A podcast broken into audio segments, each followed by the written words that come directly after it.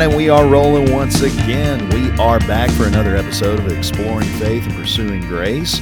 And we are continuing our discussion that we had last episode on pornography with uh, Brandon Johnson. Brandon is with us once again. Brandon, thank you for being with us once more.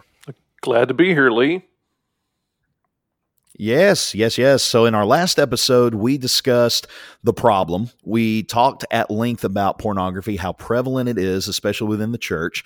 We talked about why it's a problem. We talked about how it's addictive and how pornography addiction is a very real thing that has very real consequences.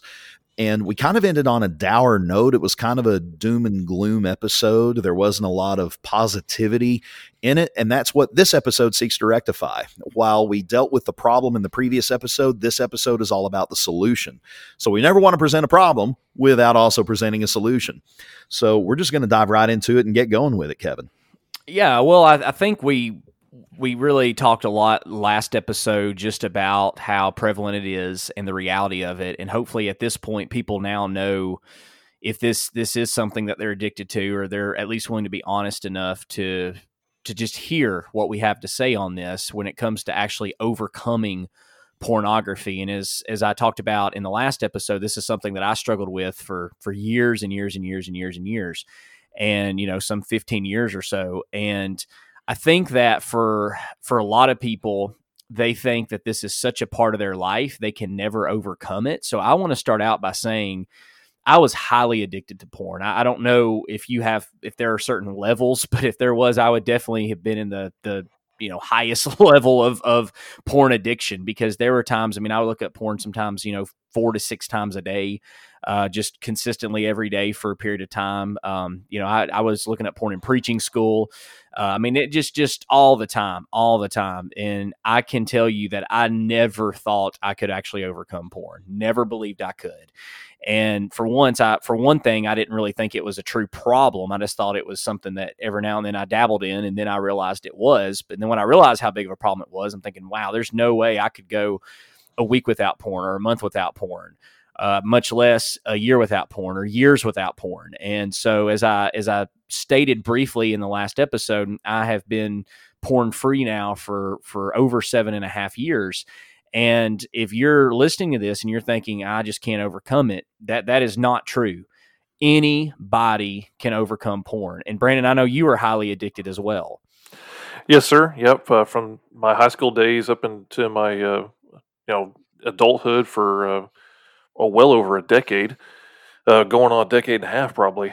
Um, so yeah, certainly, and I'm I'm so glad you uh, started with the idea of hope, Kevin, because honestly, um, the reason people stay addicted to porn is because, or for that matter, in any addiction, but especially in porn, is they don't feel like they have hope.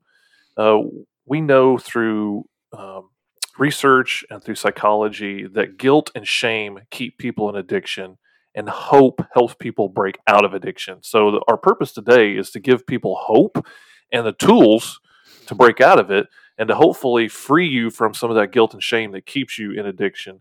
So, I want to begin, if, if you guys are ready to just jump in, uh, I want to begin by talking about when you're addicted to porn, part of uh, the addictive cycle, part of the addictive process is you you don't live in reality. You've you've created your own reality. You've lied to yourself. I remember uh, my counselor telling me one time we were actually talking about uh, another friend of, of, mine who was an addict, not Kevin, and uh, he was just he he was he wasn't with he wasn't with it. He acknowledged he had a problem, but he he wasn't he wasn't doing anything in the process, making lots of excuses. And so I was talking to my counselor about how how can I reach out and help this this guy and he said to me, Brandon, you need to realize that addicts are liars. And most of all, they lie to themselves. And so one of the one of the first things that uh, as a as someone who struggles with porn, a porn addict, one of the first things they need is they need a really good reality check.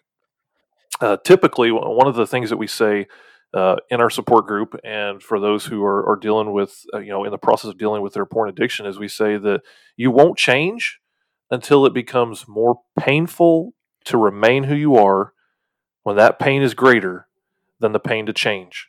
And that, that typically happens when we have a really good reality check. It might be, as I told last week in my own story, it might be because you lost your job because you were looking at porn. And all of a sudden, you, you are faced with the reality of your behavior. Uh, it might be when your spouse finds out that you've been looking at porn and you're dealing with the consequences of that betrayal and you are faced with reality. You are given an opportunity to change. Maybe it's this podcast. Maybe you're listening to it and you don't, eh, this is your moment in reality and you don't have to have one of those really ugly consequences. Uh, but that glimpse of reality is something that you got to grab onto. And we all need that that reality check because as addicts we lie to ourselves we say things like well this is the last time i'm never going to look it up again and then as kevin said oftentimes we're looking it up within the next 24 hours uh, or we continue in whatever our addictive cycle is or we'll say things like i'll never do it again or i don't really have a problem those are all lies and they're all lies we tell ourselves and they're all a form of not living in reality kevin do you remember ever doing some of those things or saying some of those things yourself? And do you remember having a uh, a reality moment? yeah, I, I, think that all these all these things that you mentioned, saying it's the last time, or I'll never do it again, or I don't have a problem. I mean, those are all things that I repeated to myself just over and over and over and over and over and over and over again for for years upon years upon years upon years. And I don't know how many prayers I've prayed that please God forgive me. This is the last time I'm, I'm going to do it because the majority of Christians, and, and I, I, don't know, maybe all of them, but the majority of Christians and every single Christian I've spoken to recognizes it's a problem and they don't want to they don't want to keep doing it. They they don't. And this is this is why telling people it's wrong is really not a solution that that's that's that's a presupposition. Yes, of course it's wrong. I, you know, it's it's like telling someone who's struggling with weight loss, well, just don't eat as much and exercise. Well, duh. I mean, everybody knows that's the truth, but it's applying that and figuring out ways to actually get there. And so, yeah, I think I think with me, um, you know, I was dating Bethany at the time when um, I had had a conversation with her about pornography because we actually went to, a, and Bethany's my wife, just for those listening. Um, we had, we were dating at the time and we were at some sort of church lectureship and they were talking about pornography. And I went just to listen to what they have to say, which in and of itself to me was a pretty big step because probably the majority of people in that room were probably not the ones who even needed to be in there. Most people probably staying far away from it. So I, I, I kind of like had an adverse effect in my mind, like, well, I'll go to this to see if there's anybody who needs help. You know, it's it's kind of like, yeah, you know, I'll see because because Bethany knew that I had struggled with it in the past, but the way I had presented it to her at that time was this was all in the past and that's how I always presented it to people. This is all in the past. Because technically, in my mind, it was in the past. It may have been in the past four hours ago, but it was in the past. You know, I'm a new Kevin now. And so um, she told me, uh, I forgot exactly, but she just asked me point blank, you know, is this something that you're still looking up? And I'm like, oh man. And I said, well, you know, uh, ever, you know, and I was just, I was just just fumbling around big time. And finally, I said, "Well, yeah." I said, "You know, I looked at it at it, you know, this morning or two days ago or whatever, uh, when the time was. Uh, very rarely do I remember within about a decade going probably less than a, a, week or two without looking up pornography. Okay, so that's why I'm saying if people are listening to this, they need to understand it doesn't matter how how highly addicted you are, you can't overcome it. But we were talking, and she just told me, she said, "Well." You know, I, I really don't want to get married if this is going to right now if, until you you can you're willing to work through this a little bit and figure something out and, and overcome this. And so she was very uh, straightforward, but she was also very understanding and accepting. And so, um, honestly, when we had that conversation, um, I know it was it was July of 2013, and that's I can I know very I don't know the exact day, but I know it was July 2013. And since that time, I haven't looked it up. And one of the reasons why is that actually finally brought it out to light. That that was what woke me up, and it wasn't a it wasn't an awakening that was, you know, made me feel bad or anything. It was like, wow, I really am struggling with this. This is something that is still part of my life that I need to overcome.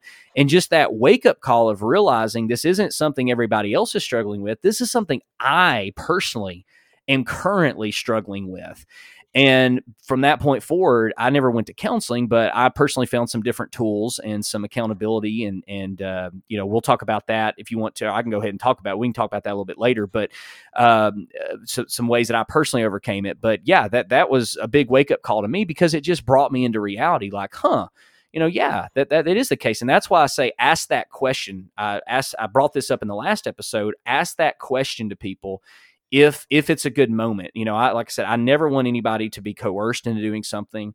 This has to be someone's choice. Otherwise, it'll be temporary. But just to ask that question, when was the last time you looked up pornography any form of pornography when was the last time and that question can be a reality to so many people a good reality check yeah, absolutely man that's uh you should be commended for holding on to that that reality check you got and using that for uh for bringing about your sobriety so good for you um, something that we also need to uh, i think really need to emphasize before we get into like specific steps on things that you specifically can do.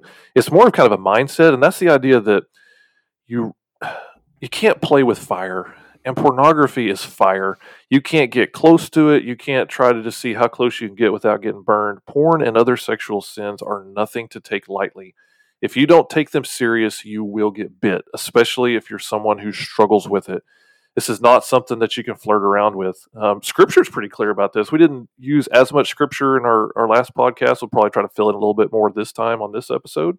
But like First Corinthians uh, chapter 6 and verse 18 says, flee sexual sin. You know, there's a, there's a lot of different, different uh, descriptions in scripture about how to deal with different types of sins. But when you see sexual sin, the, the the uh, recipe is always run, get away from it, stay as far away from it as you can. You might think of, of Joseph when he was in Egypt with them and trying to be seduced by Potiphar's wife. He ran so quickly from that situation that says he left his garment in her hand. Uh, he literally fled the scene. Now, as a man, fleeing or running from something kind of is how would you say that, guys? It's a little contrary to our manhood. It maybe insults our manhood a little bit. We want to be the guys who are tough. It runs counter to the. Yeah, it runs counter to our nature. Like to run away from something. No, you turn around, you crack your knuckles, roll up your sleeves, and you deal with it. So to turn and run away, it runs counter to our masculine nature. Exactly, and and when we do that, especially on this issue, uh, we usually get ourselves in trouble you know, one of the young guys that I think about from Scripture is, is, Timothy, and he was in a in a situation where he was leading a church, and when Paul writes to him about sexual passions or about youthful passions, he tells him, "You flee from that." And, and we don't think of Paul or Timothy as as weak guys, as guys who are feminine, but there are just some things you don't mess around with. And sexual sin, pornography is one of those things you have got to know your weakness. For those of you who are struggling with porn, and I can say that I'm one of those. I'm a I'm a porn addict. I will always be a porn addict, and it, I've overcome it. I'm sober, but I always have that tendency, and I am very aware of that. And I have to stay very in touch with my weakness. We have to recognize that we're prone to that and be on guard. You might think of it this way: think about someone who's uh, prone to alcoholism. Should they uh, should they go celebrate Thanksgiving in a local bar? Is that where they should hang out on their weekends, or is that something they really need to be aware of and stay away from? We recognize that alcoholics need to stay away from alcohol and the temptation to drink it. Frankly, most men and the large majority of women as well have a really strong sex drive. You cannot flirt around with porn if it's something that you struggle with. Don't play with fire. You got to be aware of your weakness. And for a lot of us, we do things that are so dumb because we're not being aware.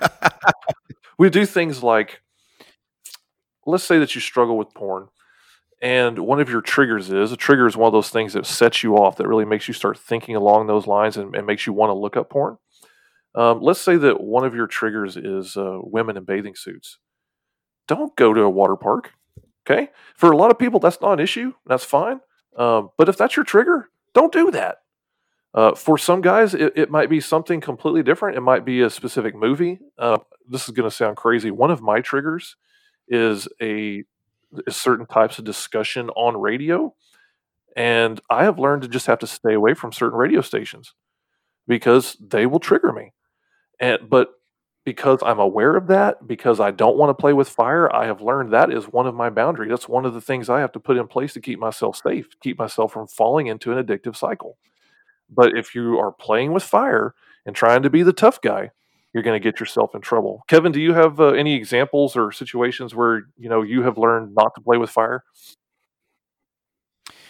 Yeah, you know, for for me personally, um, there are you know I, I look back and I see just how ignorant I was on examining my own self, and and how, there was no self awareness at that at that point in time. And I kind of want to back up even before we we we jump into this because if people are listening right now, I can't help but wonder there's the way that I used to feel, the hopelessness and just okay, but I want I want to change. What do I need to do? And I don't want this to be something that is not applicable. And so I want to back up and say let's let's just assume there is somebody right now, male or female, doesn't matter, who is listening to this. And they are invo- involved in porn and they're they're they're listening there's a sense of vulnerability there's a sense of honesty but at the same time they've never told anybody only they know uh, maybe they're not married. Maybe if they are married their spouse doesn't know. Uh, maybe this is something they've been involved in for years. Nobody knows and they've tried to stop but they can't. This is something that that they've they've prayed a million prayers. This is something we have been through. And for you listening at home or in your car wherever you're at right now I, we want to talk specifically to you at this point. And if you are in that situation, Brandon, what would you say is step one to overcoming and to to move forward in a in, in a, a porn free life? What would you say is step one if somebody is in that position and they're listening to this? They need to tell somebody.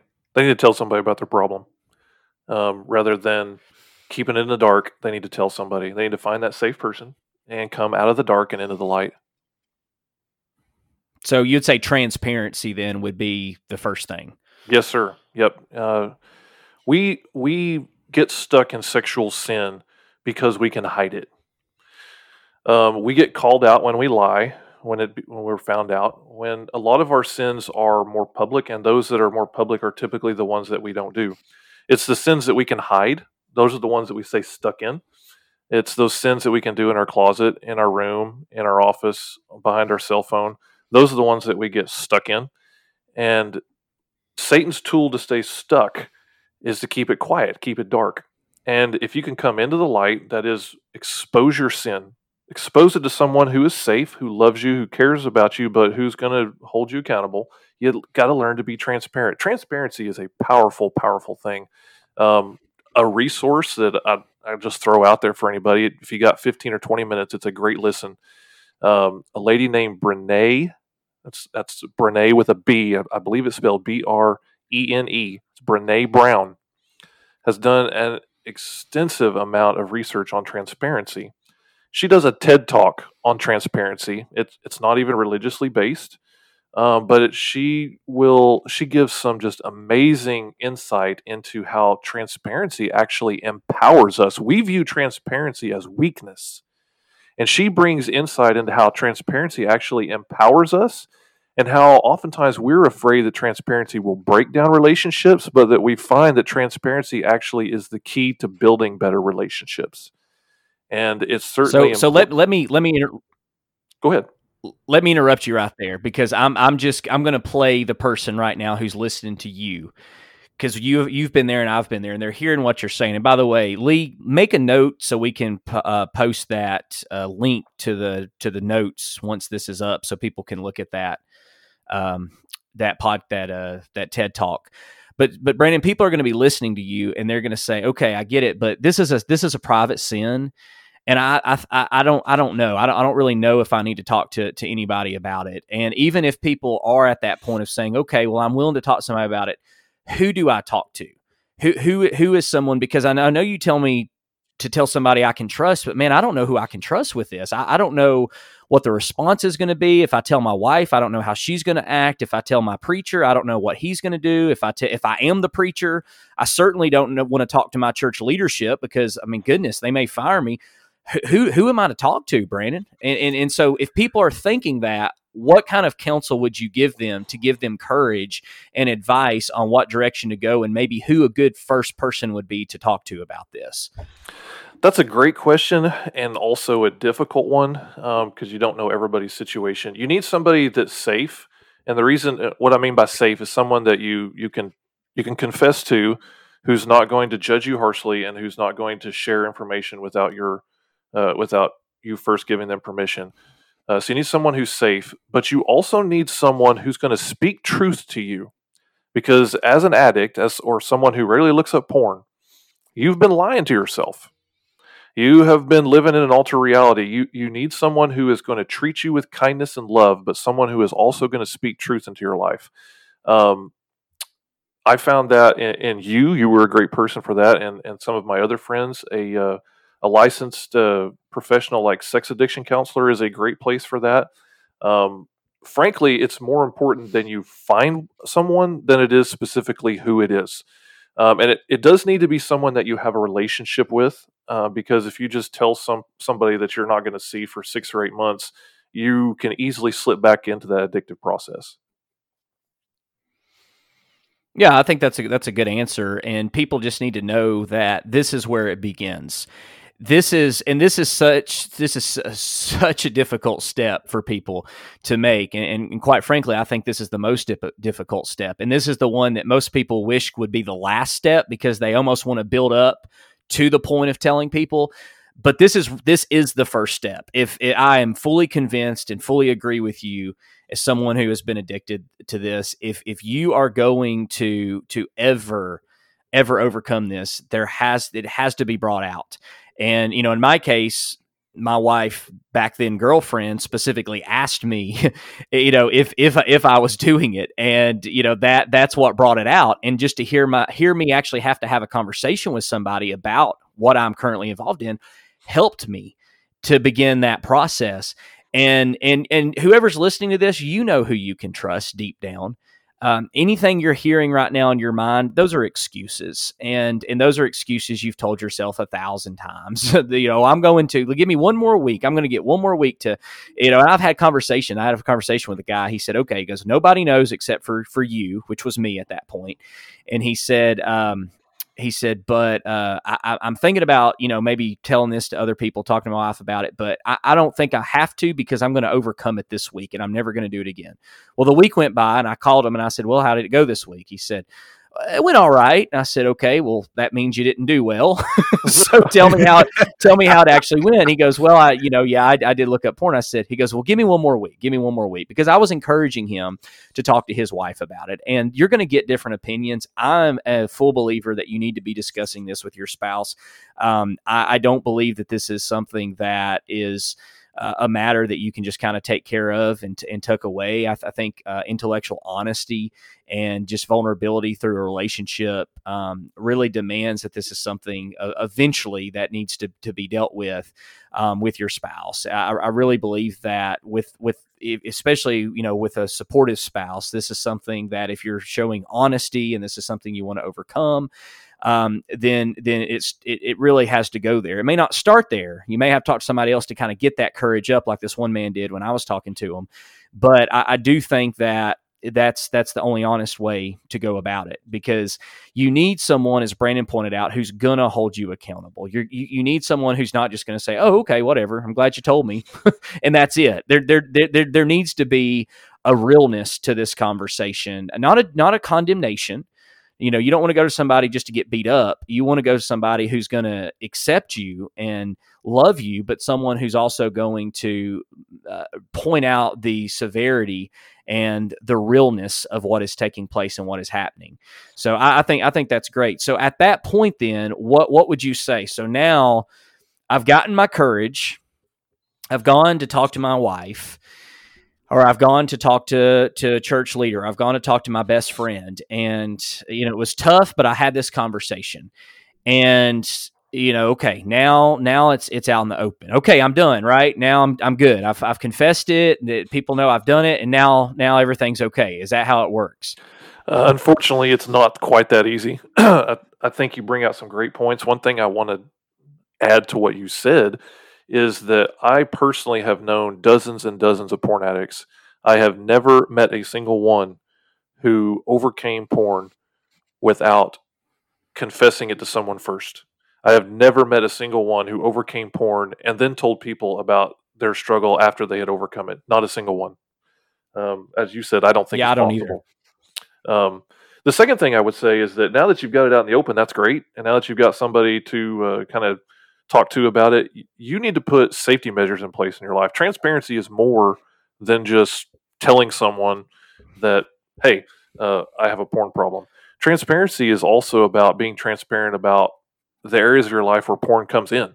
Uh, frankly, in in our 21st century culture, porn typically shows up on your laptop or your personal computer, your smartphone, and your social media. There are other ways, but those are the main the main ways that, that they show up.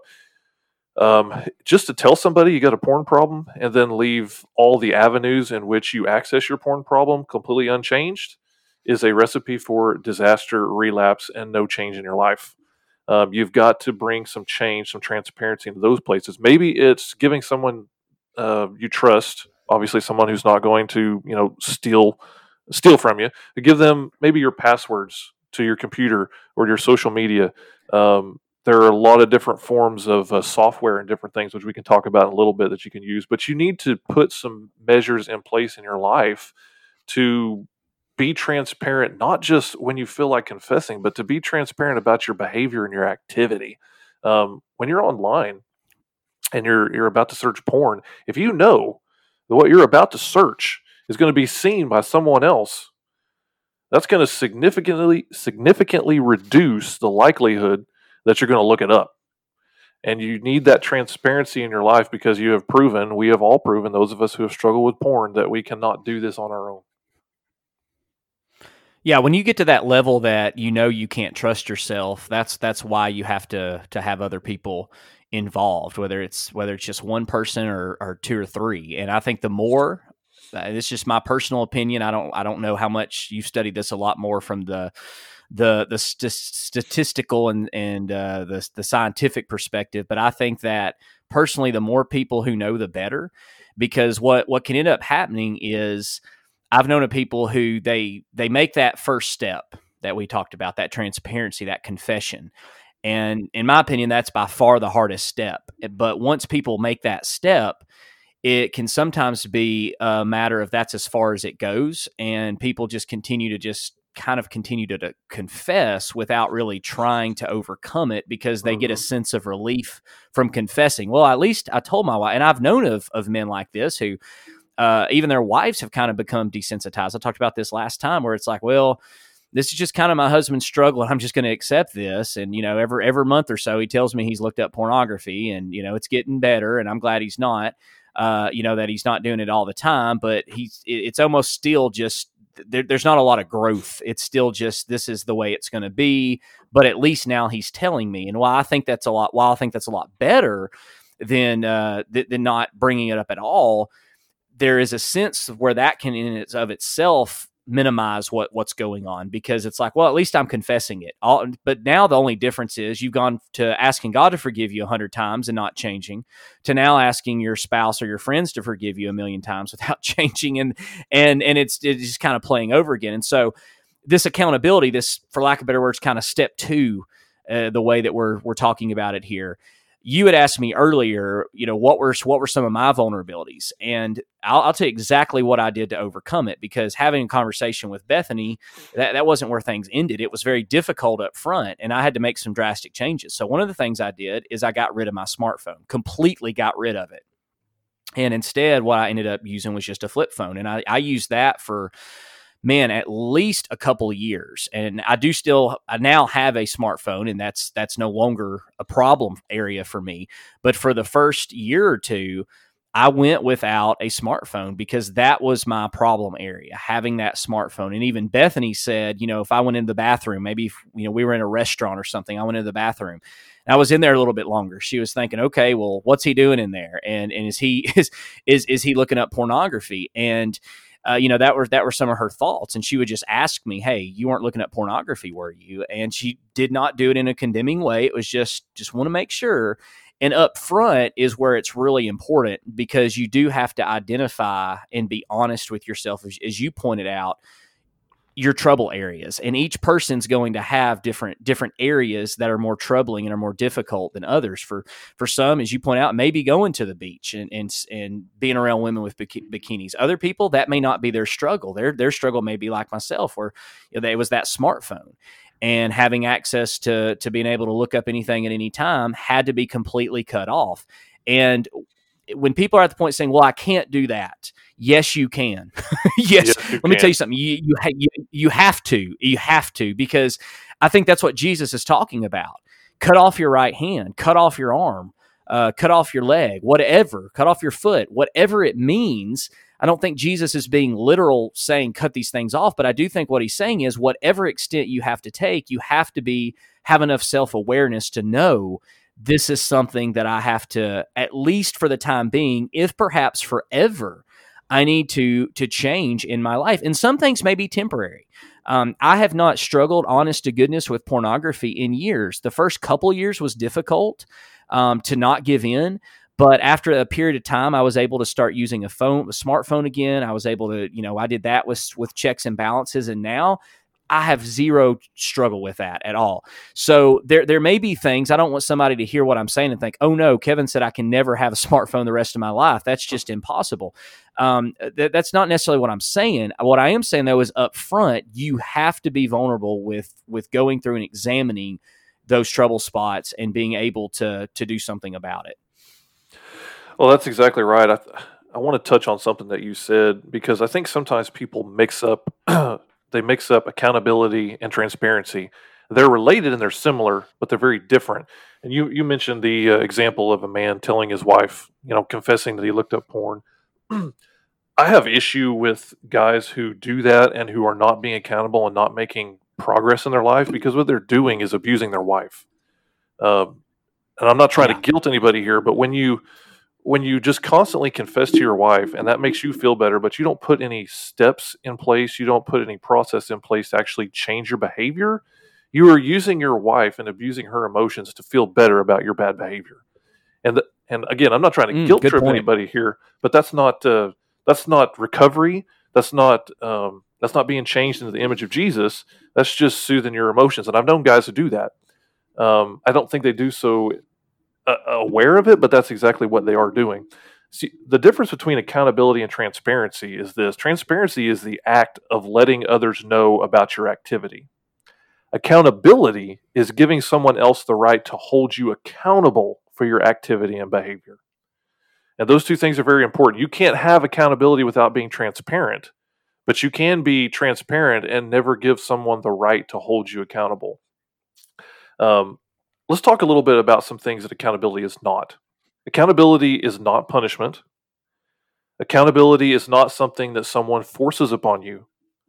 Uh, I think that's something that a lot of guys really don't understand. A lot of people don't understand. Um, sometimes spouses don't understand. Accountability is something that you, it's a gift you give someone else to hold you accountable. Like, for instance, Kevin is my accountability partner. Um, he's someone that I have to talk to fairly regularly. He's someone who I have uh, accountability software on my phone and on my laptop, and he gets the reports for it. And so if something shows up on my report that shows that I've done something I shouldn't, Kevin, I have given him the the right to ask me about that and hold me accountable and speak truth to me because I know as an addict I am prone to lie to myself. That's not something that he has forced upon me. It is something I've given to him.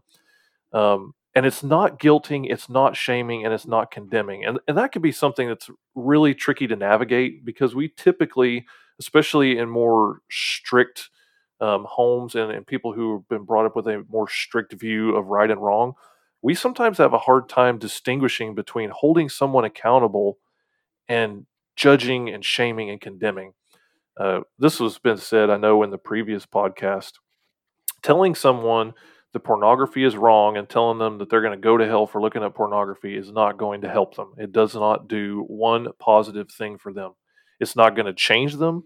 It's not going to bring about a change of heart. Um, I can remember uh, I was 19 or 20, the first and only time I ever heard a sermon on pornography uh, that I myself didn't deliver. And uh, I want to give the guy credit for tackling the subject, but he did a terrible job. Uh, again, this was this would have been in the early 2000s. it was before some of the uh, information that we have now about it. But he apparently was clueless on how to deal with someone struggling with pornography because the sermon was nothing but just complete and utter condemnation. Well, if you're a believer, nobody really has to convince you that pornography is is wrong. You, you get that. You understand you shouldn't do it. So, so condemnation doesn't help. So accountability is not about condemning or guilting or shaming. It's about bringing reality and truth into someone's life who struggles to stay in reality on this issue. It's about bringing them to a place in which you can give them guidance, you can give them help, you can give them hope. Um, accountability is not something that's forced, it's not punishment. It's again, it's more of a guiding um, that we try to do for each other. Accountability is is uh, the right to, to, that you give someone to call you to reality with love about your actions. It might be things like this. It might be, hey, you know, someone confesses to you, your your, your friend confesses to you that um, you looked up porn the proper response would be something like this What was going on in your life or in your mind when you were being tempted when you looked up porn? Now, to some people, they're going to say, Well, that's a softball question. You're not really dealing with the issue. The reality is, you're dealing with the real issue. What what things triggered this person who knows that porn is wrong, who is wanting to overcome that? What what things triggered them to go and have that desire to to fail in their attempt to overcome porn and go look it up? That's the root of the problem. And as as someone who is an accountability partner or someone who needs accountability that's what you need to hear. You need someone to help you work through reality to the root of the issue. Because if you might find that i have a good friend he will tell you that his trigger is loneliness or his trigger is boredom and it might be as through a simple conversation like that that your accountability partner can help you figure out this is an emotion that triggers me. And that knowledge can help you realize I need to stay out of situations where I'm going to get bored or I'm going to get lonely. Or if I start to feel bored or lonely, I need to do something about that before it leads to me acting out and looking up porn. It might be something, uh, maybe you are someone who struggles with porn and you're being transparent, but you're making excuses. We're prone to do that. We want to justify it. We, we want to minimize our behavior. So your accountability partner is going to say something like this You know, I hear what you're saying, but minimizing this behavior is not going to help you overcome it. There are times you need to hear that truth. It's going to hurt a little bit, but you need to hear it. And that's that's part of the accountability process. Um, maybe they can give you some ideas. Maybe something like, maybe I could help you try and fill in the blank, whatever it is. The next time you're in that situation or you feel tempted, your accountability partner might be someone who says, hey, the next time you feel tempted look up porn, call me. And through a five minute conversation, that temptation is going to be quickly gone. Um, that's what accountability looks like. It's someone literally walking alongside you through this through this struggle, through this sin that you have stayed in the dark and walked by yourself up until this point. You well, brought let, someone else into it. I want to interject a couple things here because if someone has come to you to confess this, whatever you do, please do not condemn them because the fact that they're coming to you and being open and vulnerable is such a honest and difficult thing to do and I know how I personally know of others. I thank God I have not had to experience this myself, but unfortunately, I know other people have, or they will go to someone and they will open up and they will be vulnerable, and that person will spit it right back in their face. How dare you? I can't believe you do. You're a horrible person. When, when you do something like that, you are going to hurt the progress of that individual and perhaps send a message to that person that confessing is is is not worth it. And there are people who I've spoken to who have because of the way that people responded when they did confess they have told me I wish I would have not confessed. I completely disagree with that assessment because at the end of the day whether someone does respond in the way you want them to, it's still your responsibility to make sure that you're not pointing fingers and say, well, the reason I'm not overcoming my porn addiction is because people treated me bad when I tried to confess. I still don't think that you can use that as an excuse. But speaking to the person who who would spew condemnation back to that person, please understand what that person is doing is they're trying to overcome. That is a huge huge step and and this is why I'm a big believer in uh, making sure that when you have the opportunity to to to go ahead and jump on top of this thing so that you're just not caught because if you're just caught Um, it's going to be like like I was with Bethany when she asked me, "Well, do you look?" I was kind of caught. I didn't come to her and say, "Hey, this is something I'm still struggling with." It took her a while to to realize she could trust me. And when you're the one who who comes uh, with no other reason than you are realizing that this is something you want to overcome, and you're vulnerable enough to tell somebody, "Hey, I, I I've been doing this. I need help. Please help me. I need accountability, and let's figure out a plan." that is just a wonderful thing. You should hug that person. you should do everything you can to work with them. And Brandon, you were asked, you were talking about some questions like, well, hey, I hear what you're saying, but minimizing this behavior will not help you overcome it. I even think asking questions uh, with that type of language is good instead of making statements because I know that when I've talked to people before, and even when people have talked to me, throughout different times just saying well do you really think that this is something you're overcoming? Or do you really think that that's going to help? Do you do, do you really think that's going to help? And if they go well yeah i think it's going to help well how do why do you think this is going to be different than the last time? To to be able to get people to kind of just walk through it because at this point if someone's already uh, uh wanting you to hold them accountable there they may there may be some pushback, but there's still honesty there. And so if you can just continue to ask some questions to get them to think, because as humans we like to dismiss and minimize and justify, even if we're trying to be biased, we're never going to be 100% biased. So just having those questions available that Brandon is mentioning to to be able to get people to think. Uh, one of the questions I asked a guy one time, he said, "Well." He said, you know, I feel like I'm really doing better with this. And I said, well, well, what makes you think that? And by the way, I did not think he was doing better because he told me his patterns had not changed. So I knew he wasn't doing better. He had just told me. But then with his words, he said, but I think I'm doing better. I said, well, let me ask you, why do you think you're doing better?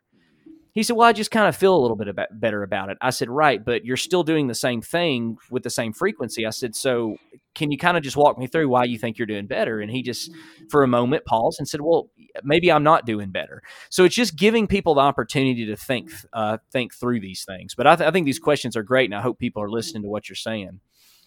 I would like to add to what you're saying. I agree wholeheartedly about being transparent and with uh, with your spouse if you're married. Um, but let me add this: um, accountability is can sometimes be very detailed and hey this is what i'm struggling with when i have these feelings and these emotions. If your spouse is okay with having that discussion with you then by all means if they want to be your accountability partner do it. Uh, but in some situations your your spouse doesn't want to have those conversations with you. They don't want to hear about your the struggles that you have in your mind. You need to be transparent with them but that doesn't mean that they're necessarily the best choice for an accountability partner. Um, you might think about it this way: if you're a guy, um, would you really want to hear about your wife's fantasies about other guys, or is that going to be kind of hard on your marriage? Well, using your wife as your accountability partner and her having to listen to you and your thoughts and the struggles that you have in your mind might not be healthy for your marriage. Again, be transparent, be honest. You have to do that to build your relationship, but you might check with your wife first and see if she really wants to be your accountability partner. It might be a better choice to find a guy somewhere that you have a good relationship with. Um, let's talk very quickly about methods of accountability.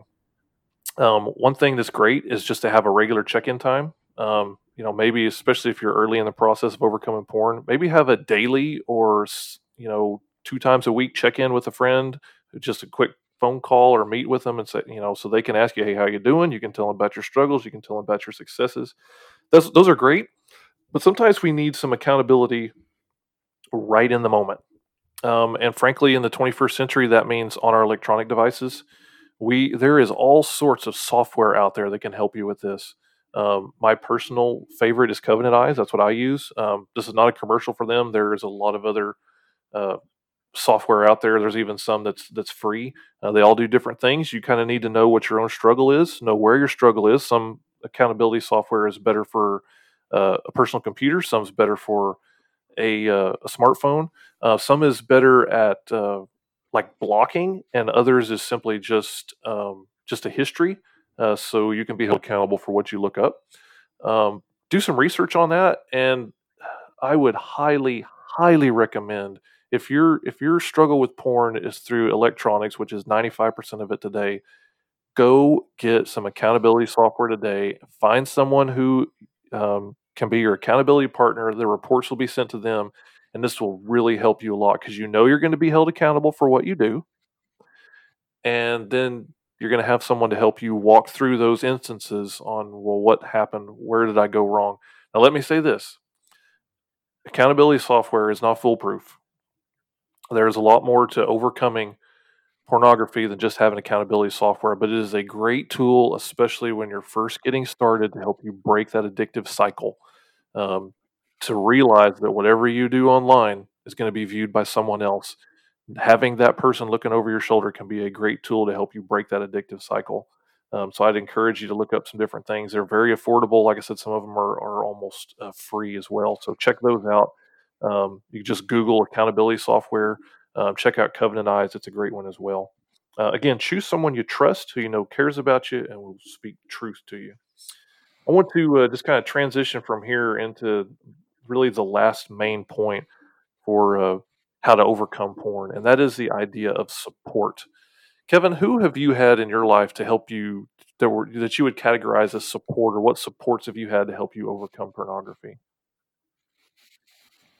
My wife definitely bethany definitely would be my, my number one support uh, throughout the process. And as you pointed out that that's not always going to be the case um, uh, with with spouses. Sometimes it's going to be better that you just after they know that that's your struggle just let them know you're going you're you're getting help. And most i would say probably a lot of women are fine with that. Uh, they as you point out they'd probably rather not know all the all the specifics as long as they know that you're getting better um, and that, that you're trying this is something that you are overcoming um, but in my case bethany's been a big support uh, but also just uh, you know you have uh, a lot of my my friends, the group that that you started a while back, uh, has has been something that is just a continuation of encouragement, or we're able to encourage one another and hear hear different people's stories. It gives people a, a safe place to come to.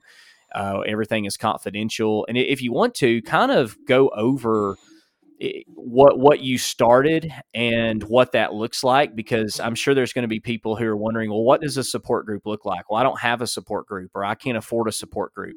Explain exactly how easy a support group could be to start. Support groups are great. In fact, uh, I remember when I was going uh, in counseling at the beginning of, of uh, trying to deal with my porn addiction.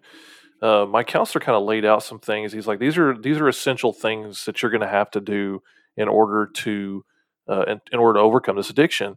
And one of them was was going to counseling regular. And that, but he said the one thing that we really can't always put our finger on exactly why it works, but we know it does work and it's essential. He says you need to get a support group. And at the time, uh, there are a lot of different groups. There's uh, the one that I went to is called SAA. It's Sex Addicts Anonymous. Uh, they're open to people with porn addictions or other types of sexual addictions. And what they simply are is it's a place, a safe place for people with sexual addictions to get together to talk about their struggles and their successes and to draw strength from that from that community. Uh, honestly, it's what the church should be. Uh, the church, you, you, some people have heard the church described as a hospital for sinners. That's exactly what a support group is designed to be. It's designed to be a group for people who are broken, who can openly talk about their brokenness and how they're trying to overcome it. Um, I loved my group when I uh, first went through counseling, the SAA group. It ended up um, kind of dissolving and going away due to lack of participation. But there was one thing that kind of bothered me about it. And again, I, I don't want to say anything negative about SAA and the other groups like them. But as a as a Christian, it bothered me a little bit because part of that whole process is recognizing God working in your life and bringing about this freedom from porn. Well, SAA is is open to to all religions. It's completely inclusive. Um, well, as a believer, I, I, believe my strength to overcome comes from Jesus, and so we started a group. Uh, I guess it's been about a year and a half, two years ago now, and it's specifically Christian, but it uh, it's basically a place where Christians can get together who struggle with sexual sin. They can be open about that, and they can they can share about their successes. They can share and confess their failures. Um, if you're struggling within a particular area, you can ask for guidance from the other members of the group. We pray together. We pray for strength from the Holy Spirit to uh, help us to be stronger. And personally, I have found it to be one of the biggest, if not the biggest, help in staying sober. And when I have had a relapse, it has been because I one of the, one of the things that I always aligned with was when I was no longer going to a support group. Um, it it uh, it really kind of helps you not become isolated. isolation is the devil's tool. Um, he wants to get you isolated, um, especially with your sexual sin, so that he can feed you guilt and shame and hopelessness, that he can keep you in denial. Uh, and these keep people in addictive cycles and they keep people trapped. A support group helps you stay in reality. It's a place of hope. It's a place where God is drawn into your problem. It's a place where you rely and call upon Jesus to help you with your struggle. And it's a place where there's no condemnation because every person there knows how broken they are. And that's been the problem with some of our churches is that we haven't been open and honest about how broken we all are. But in a support group like that, you find that a place where people are honest about their brokenness. In many churches, I, I truly believe if if if more people would be vulnerable about this, I think that a, a, new culture could be created within many congregations where if people would go to their leaders and say, "Hey, you know, I, am struggling with porn. Um, can, can, I start a support group for other people who may be struggling? And just to go ahead and start that conversation, I, I, don't, I can't speak for any one congregation, so some church leaders may shoot that down quicker than anything. But I, I believe just the honesty among people when someone comes and say, says, "I have a problem," then to to figure out how do we help build up support groups because not everybody may have the same problem, but I don't know of any problem that is probably more prevalent than than pornography right now in uh, among Christianity. I, I really don't. I, I, don't know if if I could probably go to every single congregation and there would be the that those same stats would ring true with with people who are struggling with this and we act like it doesn't exist so just starting to have these support groups whether they're at your own congregation or whether you just start them independently and it starts with two or three people that's a good beginning. That's a great start. And do you have any kind brandon of books that you would recommend? Because clearly in an hour's time we can't cover all possible solutions and, and everything in detail. So what are some books perhaps that you would recommend for people who are struggling with this and they and they truly want to overcome Man, there's a lot of there's a lot of good resources out there. If you want to um, if you want to examine it or kind of help dealing with your your porn struggles from a more of a um, psychological background, like more from a counselor, um, the two books that are really really good, um, one they kind of go together. One of them is Shadows of the Cross, and the other is called Facing the Shadow. Um, they're authored or co-authored by a guy named Patrick Carnes. Um, he's actually kind of the he's kind of the inventor of uh, sexual addiction therapy. Um, he actually was a sex addict himself from back, I want to say four or five decades ago, and there really was nothing at that point in time. And so he's he's really developed a lot of this. Um, and those books have been extremely helpful to me. They they help you kind of see yourself for what you are, but also not to guilt you. They help you to um, embrace God's grace and how that grace doesn't tell you it's okay to to be who you are, but that uses that grace to motivate you to change into the image of Jesus. So those two books are really great resources. Um, there's some other ones out there. I'm drawing a blank at the moment. I meant to put a list together before we got here, and, and I didn't do that. Um, but there's uh, there's a lot of other good resources out there. Those would be the two books that I would recommend. Um, again, Facing the Shadow and Shadows of the Cross. Awesome. And Lee has not really been with us much in this podcast, even though he's here in spirit, simply because uh, his voice is not all there. Am I right, Lee? You've, you've not been feeling great. So he's still stuck around for this podcast. Yes, I am still here. You may have heard me laugh a time or two. Every year, whenever the weather changes, I get some sinus drainage and develop a cough and get some hoarseness going. I've had my microphone muted. I, whenever I've had to cough, I don't have the Rona. That much I can promise you. This is I deal with this every year. I know intimately well what this is, but I've tried to refrain from talking just for that reason. Just because I can feel my voice trying to give out just from this little bit of conversation. And so your I'm, voice is still sounds a whole lot better than uh, than mine does or Brandon. And that's no that's the thing, man. I have people I have people tell me all the time, Lee, man, Lee's got such a good voice, and I'm just sitting here going, "Thank you, I appreciate it." I wonder if we could have some sort of voice changer for me, so I could. In fact, you know what they need? They need to make a voice changer where you can sound like Lee's voice, and I think it would take off. We need to talk about this off air. We'll make hundreds, Jerry. We'll make hundreds. but I, I just want to say that even though I haven't been as involved with this episode as I was with the last one, as far as the conversation goes, I've I've really enjoyed it. It's been really eye opening, and talking about the solutions that that you guys have have posited and that I'm, I'm going to say that you guys have discussed because I really didn't take a big part in the discussion. It has it's it's been really encouraging, and it's really it's common sense if you think about it and we really do need to get past the stigma that's associated with pornography and the addiction that that stems from it and all of the problems that it can that it can cause. We need to get away from being afraid to talk about that. We need to be there to support each other. Just like you said brandon that you know the church should be a hospital for sinners. It doesn't matter what the sin is.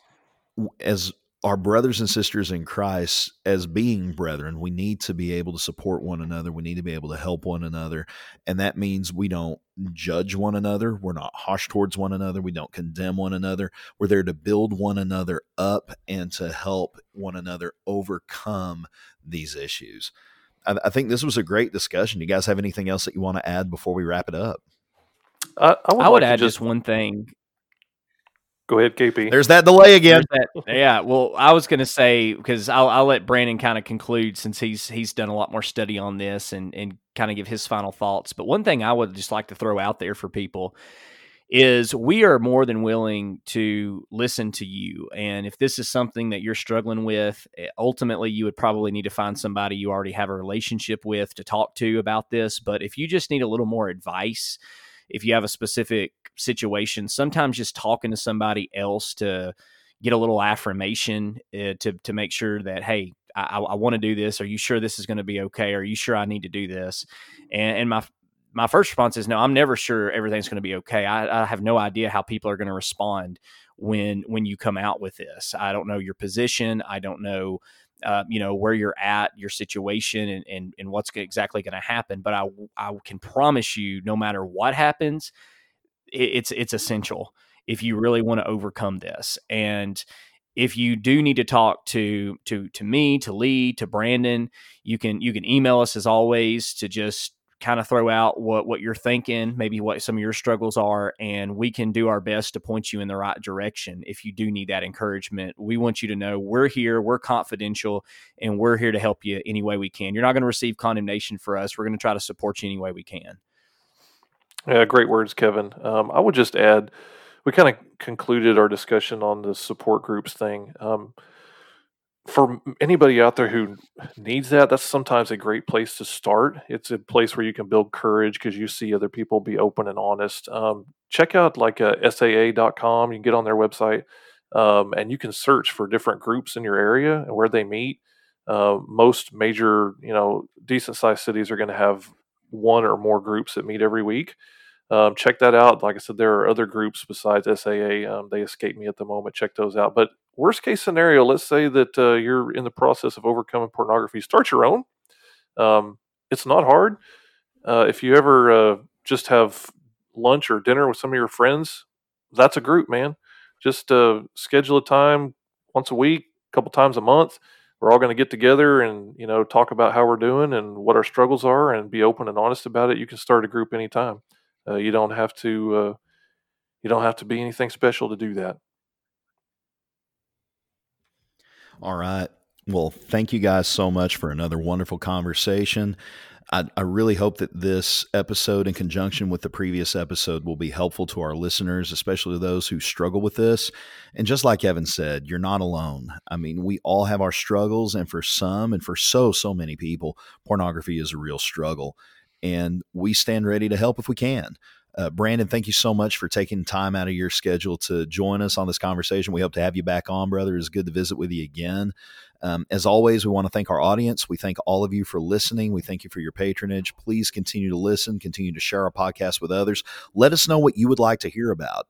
Um, so much of what we have covered on this podcast in episodes past has been based on what y'all have told us you would like to hear us discuss. So reach out to us, let us know what questions you have, what you'd like to hear, and we all hope to uh, be with you again very soon. Give us that five star review on iTunes. We'll talk to you soon.